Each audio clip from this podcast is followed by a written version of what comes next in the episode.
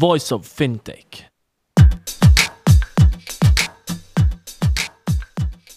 Hello and welcome to Voice of Fintech Africa series. I'm Rudy Fala, the founder of Voice of Fintech podcast. In this series, you will hear inspirational stories of entrepreneurs, investors, incumbents, and ecosystem hub leaders from Africa. And this episode is hosted by Stacey.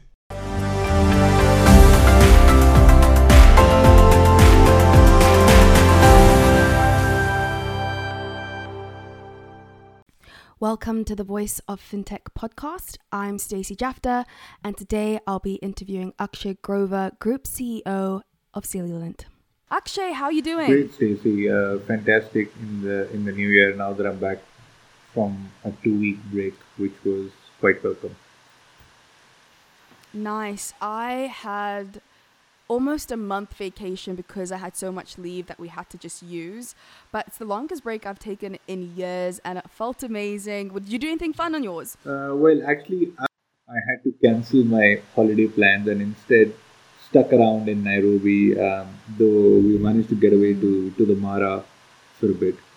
Awesome, awesome, awesome. Well, actually, I'm really excited to learn more about your career journey and essentially what led you to become Group CEO of Cellulant. Floor's yours.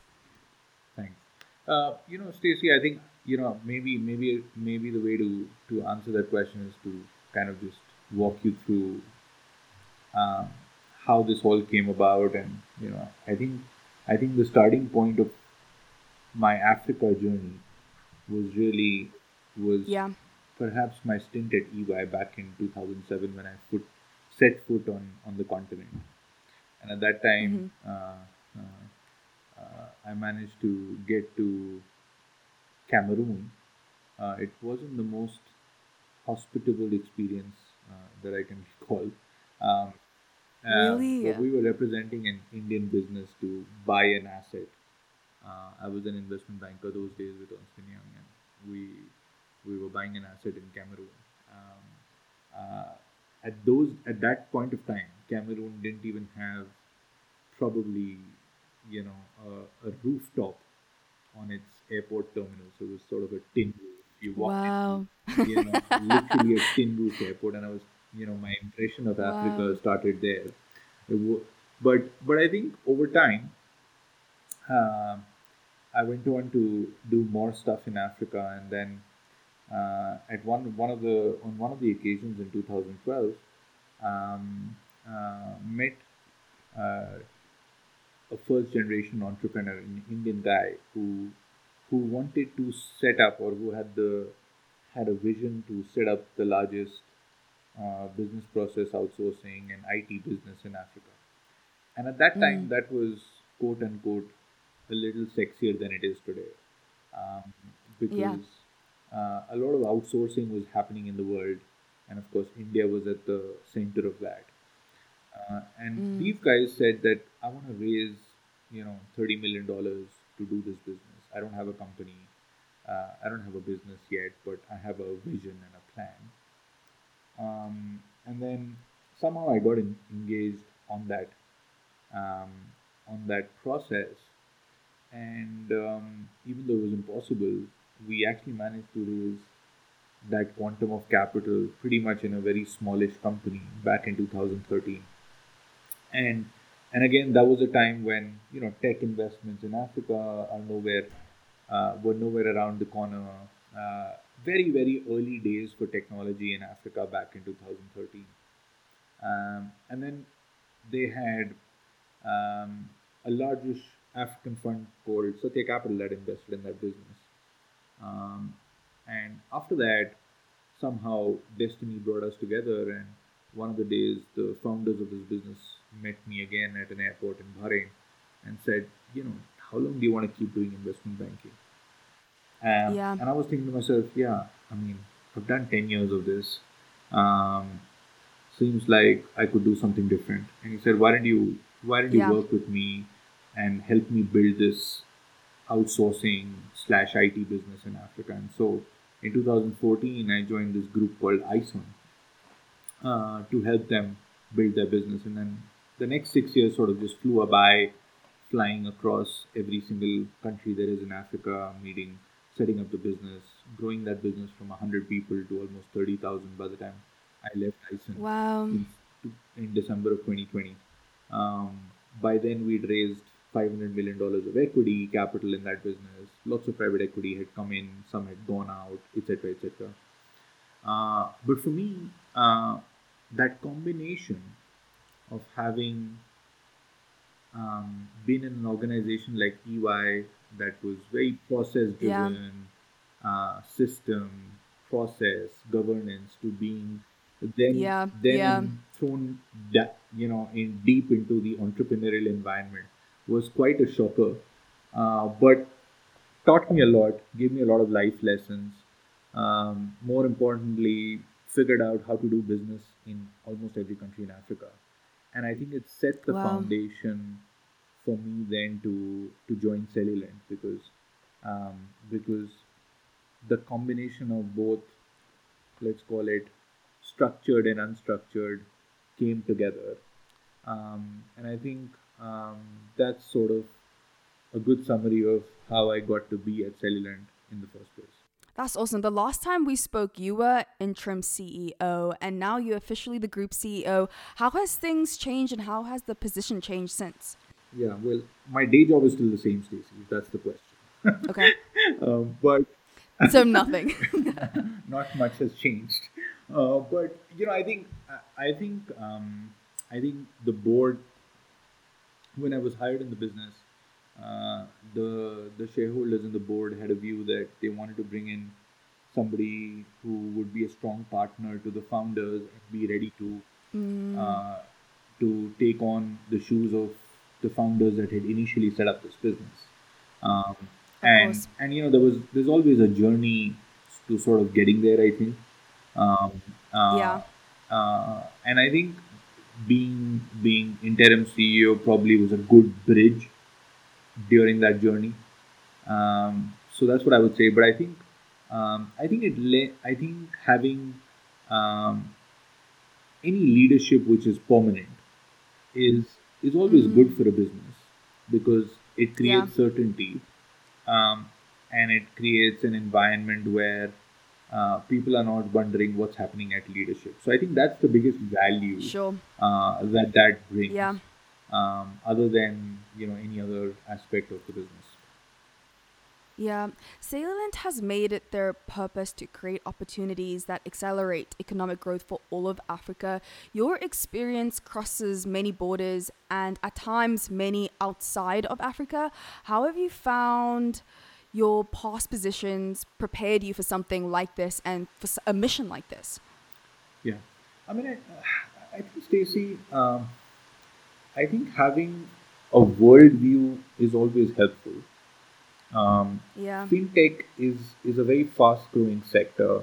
It's a sector where things are evolving very very rapidly. So having an understanding of what's happening in uh, some let's call it front leading emerging markets like India, China, yeah. Indonesia, uh, Philippines, Singapore. Uh, I think I think it it only adds to your understanding of how some of those markets have mm. evolved over time.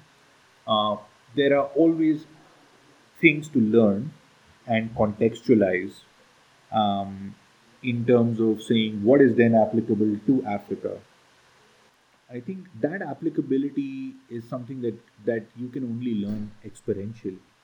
Uh, the second thing I think having a lot of global experiences, it helps you to navigate people, culture, understand nuances, so that you're a lot more sensitive to the way people are, the way people work, what people like, what people mm. don't like, and that's I can't stress on how important that is uh, when you're working Definitely. in a business that operates in 30 plus countries because it's more important for you to be adaptable than it is for those people to be adaptable. Yeah, yeah, yeah. At, at EY, you started out as a senior consultant, and over the course of around like 10 years, you became a director. It's so rare these days to find somebody staying loyal to a company for that long. What do you think kept you there? And, and what's your opinion on the youth job hopping so often? Yeah, that's a great question because you know I come across so many people nowadays who who literally are hopping jobs every every every year or every eighteen months. Crazy, Uh, yeah. and and I think you know I think it's unfair to to compare uh, how life could have been 15 years back to where it is now.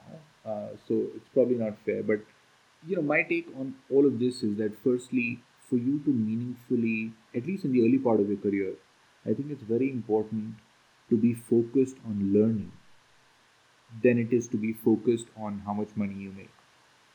And okay. if you're focused on learning, you are building long term value.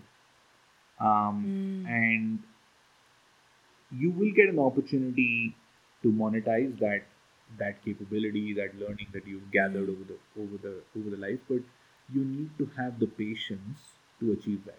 Now, whether it should be 10 years or it should be five years is always a question that we can calibrate uh, in today's environment, just given the dynamism of what's happening around us. But but I think my view is to some extent, I would say that I've always been a fan of saying little, at least a medium, at least have a medium term outlook to to how you're Okay. doing. And if you're getting the learning, if you're if you have the career growth, if you have the opportunities where you're sitting, then you know there's always something or the other in the world which looks nicer. Um, but you know when you land up there, you realize that you just traded off one set of downsides for another set of downsides. So was it really worth it? Yeah. Yeah. I'm sure you look at quite a lot of CVs when you're interviewing, and it's probably more at a senior level. So job hopping maybe may not be as common, but is there a sweet spot? Like, what's that number you look at? What number will you be like, nope, I'm not going to consider that's too short that you've stayed at these last two companies at X amount of time? And where do you think that sweet spot lies? Hard question, Stacey, but uh, there's no there's no there's no there's no right or wrong answer on this one, and I think it's it's a judgment because you know you come across Yeah. people who've spent uh, ten years in an organization and then did three one year stints, Mm, you know, and now what do you make of that? Is it that the person uh, suddenly changed his dynamic, or is it that you know he just Yeah. didn't find his sweet spot? You know, and that, that happens a lot, right? yeah. So I think it's a little bit of a it's a little bit of a judgment call on on Sure. on how you look at any piece of information. But I think that Definitely. from start to end, somebody's changing a job every two years. Mm, I, I feel that at least for me, somebody for me looking at that resume, I feel like hmm, you know, is there really a value in hiring this? And you know, is this person just constantly looking for the next best thing, right? Um, Yeah. And is that then valuable for me to invest in that individual as an organization, right? Uh, so I, Sure. so I, so I'd, I'd stay away from saying there's a hard answer, but I, hopefully I've answered your question um, yeah. directionally. I also think the the importance is the why. I think that's also something that you're touching on. It's like why did they jump? Like who knows? Maybe that business was shutting down, or um, maybe that just wasn't the right culture fit for them. They're not just somebody who goes in and gives up. You just never know what the actual story is. So no, I definitely agree with that. Um, I did want to say congratulations. You're near closing a funding round. So this will be what Cellulant's fourth round of funding. Is that Yeah, correct? it's a Series D. Uh, oh, I, I wouldn't say we are close, but I would say we're definitely midway through there. Um, and I think Awesome. um, hopefully, hopefully, if all goes well, we should close it maybe by April or May. That's huge. How has this round differed from the rest? It's a big household name now, so I'm sure it's been a different experience. I, I, I think that I think I think you know as you progress through your maturity, um, there is there is greater amount of clarity on the direction that the business is taking because you're not testing too much. You you you- you're testing. You're you're figuring out where you want to go. A, a lot of the direction is already set. Unlike when you're in your Series A, when you're still defining direction. Yeah. So I think Yeah. I think direction setting is clear. I think by the time you get to a Series D, you've also built um, quite a bit of management depth and capability. Um, And I think Um, though, though candidly, that's something you probably do forever, right? As you raise more capital, the business is growing leaps and bounds, and you always want to add more, more and more depth on that front. But you know, at least there is some baseline which is in there uh, at the moment. And then the third thing is um, because you've spread out as a business across 35 countries, you have customers, large customers that you service not in one country but in 15, 20, 25 countries. So I think I think you begin, as you said, to be known as more of I wouldn't say a household name because we aren't a consumer business, but at least uh, at least well known in in your business community, in your partners, in your banking system, uh, amongst your customers, and so on and so forth. So I think all those three or four things have changed between Series A and Series D, and to that yeah. extent, it does make the process of capital raising um, a lot easier than in the very very early days. Do you have any advice for those going through capital raising currently? Yeah, I mean, uh, I think, uh, I think, uh, uh, uh, again, you know, I think that advice is nuanced based on when you're raising capital, how you're raising capital, and so on and so yeah. forth. But, but yeah. I've had one philosophy because, uh, partly because you see what's happening around you, and partly because I'm also an an angel investor myself, and, and I keep investing capital, my own capital in early stage businesses. And I and I see a lot of founders making a mistake, which is chasing valuation and chasing fundraise as an end game, whereas the end game okay. is actually building a great business.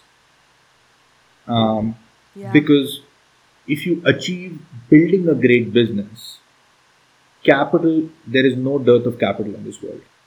Capital will follow you. What you have to be focused on at every stage in the business is doing something which is disruptive, doing something which creates value. It actually addresses a pain point somewhere. And then, of course, there is an ability to scale that idea and that concept, right? So I think I, I think if if you focus on the business, there's a very strong probability that you will be successful in raising capital. It just might take you a few more weeks, a few more months, but that's just the pain you have to go through with every fundraise. I find angel investors so interesting, and I know that you have a lot of experience in investment in your prior career. But do you, what do you look for? Early stage businesses, obviously, there, there are certain things you look for. What draws you to businesses where you look at that, you're like, yes, this is the type of business I want to put my money in? Yeah, uh, I think it goes back to Stacey. I think it always goes back to a couple of fundamentals. Uh, question number one, as I said, is a problem being solved? Question number two, how big is that problem that you're solving uh, in terms of addressable size, market opportunity, etc., etc. Yeah. Third is, does the, is the the founder slash the team do they have uh, the right experience, the right capabilities, passion, integrity. Uh, so, is it, in short, is it the right team? Um, yeah. Um, those two, three questions are my most, let's call it, stressed upon questions when I'm thinking about should I yeah. invest or should I not invest. Um, um, there is maybe a fourth, which is how good is the execution capability of that team. Yeah. yeah. But you know that's always a question that you almost always cannot answer before making the investment because because because yeah. because you're making an investment at such an early stage that there isn't yeah. enough of an execution track record for you to really understand whether this team can execute or not. So you are almost always using judgment on that one than using any hard data. Yeah. I speak to fintech startups every single day. Some of them one person, some of them five, some of them 20, some of them 100. And this is something that I'm so fascinated about, and I would love to start. Where would somebody like myself, for their first investment, where do you begin? Where do you look? Um, do you have any advice for somebody like myself who hasn't even begun? Uh, Stacey, there, there, there, there, there, there can't be a right answer to that question because honestly i think sure. I, I think the only thing i would advise you is you know if you have a hundred dollars to invest, invest ten dollars in ten opportunities.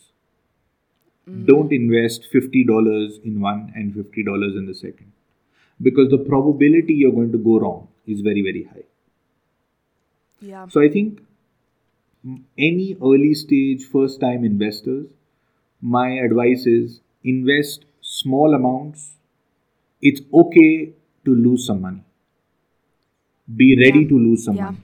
Be prepared to write off amounts. But if you are disciplined and if you're consistent and you allocate that capital to 10 opportunities, right? There is a reasonably high chance that you will succeed on the hundred dollars to make money. Yeah, yeah, yeah. I love that. No, that's great advice. Thanks so much. Akshay, April is around the corner. Do you have any big plans that you're allowed to share for the round being closed? Uh, not really, Stacey. I mean, that's not something I can comment on. okay, okay. Uh, sure. Unfortunately. Sure, sure.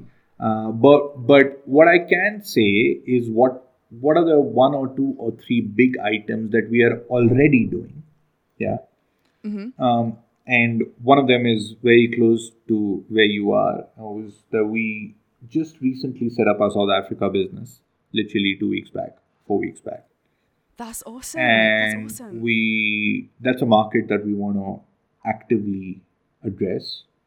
Uh, and the second such market is in the opposite direction. It's in egypt in north africa. Uh, both these offices slash countries have been opened up. So far, we've predominantly been in sub-Saharan Africa. Uh, so in a way, it's our first meaningful foray outside of sub-Sahara into both North and South Africa. So that's one yeah. uh, material development direction that we're taking in the coming weeks. That is so exciting. I'm excited to see. I'm definitely going to keep up with everything. Cellulant has the potential to become a unicorn year in Africa. What do you think are a couple things that are needed to accomplish this? This is going to be huge. I'm hoping, Stacey, we, we get to unicorn well before the end of this calendar year. Um, and I wow. think I think I think we're we're already on a good path to get there. Um, uh, but again, uh, going back to the same advice, you know, I, I, which is, you know, being unicorn is not an end by itself. Uh, mm. Having a $1 billion is not an end by itself. I think building a great sustainable business which addresses the needs of the market is what we are trying to build here.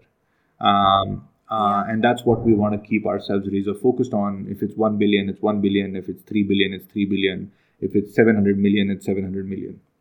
Uh, but we believe yeah. with that approach, we will create significant value for our shareholders. Akshay, thank you so much for your time. This podcast episode was definitely insightful. Thanks again. Thank you very much, Stacey. Akshay, where's the best place for listeners to reach LinkedIn. you? Awesome. Well, thanks again. Oh, thank you so much, Stacey. Thank you for listening to Voice of Fintech podcast. If you haven't already, check out also voiceoffintech.com, where you will find all the episodes and additional resources related to the podcast. You can also subscribe to Voice of Fintech on Apple Podcasts, Spotify, Google, or any other podcast app that you like. If you have any suggestions on the topics or guests, or how to make this podcast better for you, please email us at info at voiceoffintech.com. Happy to hear from you.